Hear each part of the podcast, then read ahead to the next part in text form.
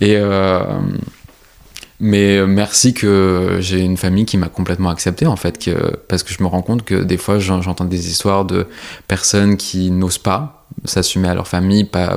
pour certaines raisons, tu vois. Et, et je suis là, mais c'est terrible parce que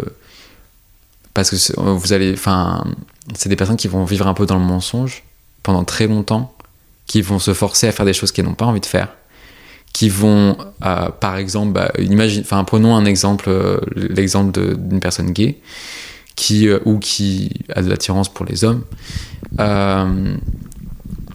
et qui qui n'ose pas le dire et qui qui du coup va vivre une vie une très longue partie de sa vie à se cacher cette partie de, lui,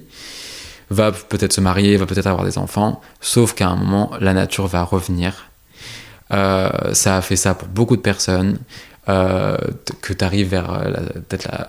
quarantaine, cinquantaine, que tu rencontres un mec, que vous tombez amoureux, ou une fille, enfin tu sais, là je parle d'une personne gay, mais c'est le, le, cas pour tout le monde, tu vois. Euh, et que après du coup tu fous en, en l'air ton mariage, tu fous en l'air ton euh, tout ça, ta famille, tout, le truc que tu as essayé de construire et qui au final était basé sur un mensonge. Et euh, tu n'as pas été honnête dès le début, et c'est pour ça que je te parle d'honnêteté, que c'est hyper important d'être honnête avec soi, avec les autres, parce que ça va permettre qu'en fait tous les choix que tu vas prendre dans ta vie, eh ben, ils vont t'amener à quelque chose de bien,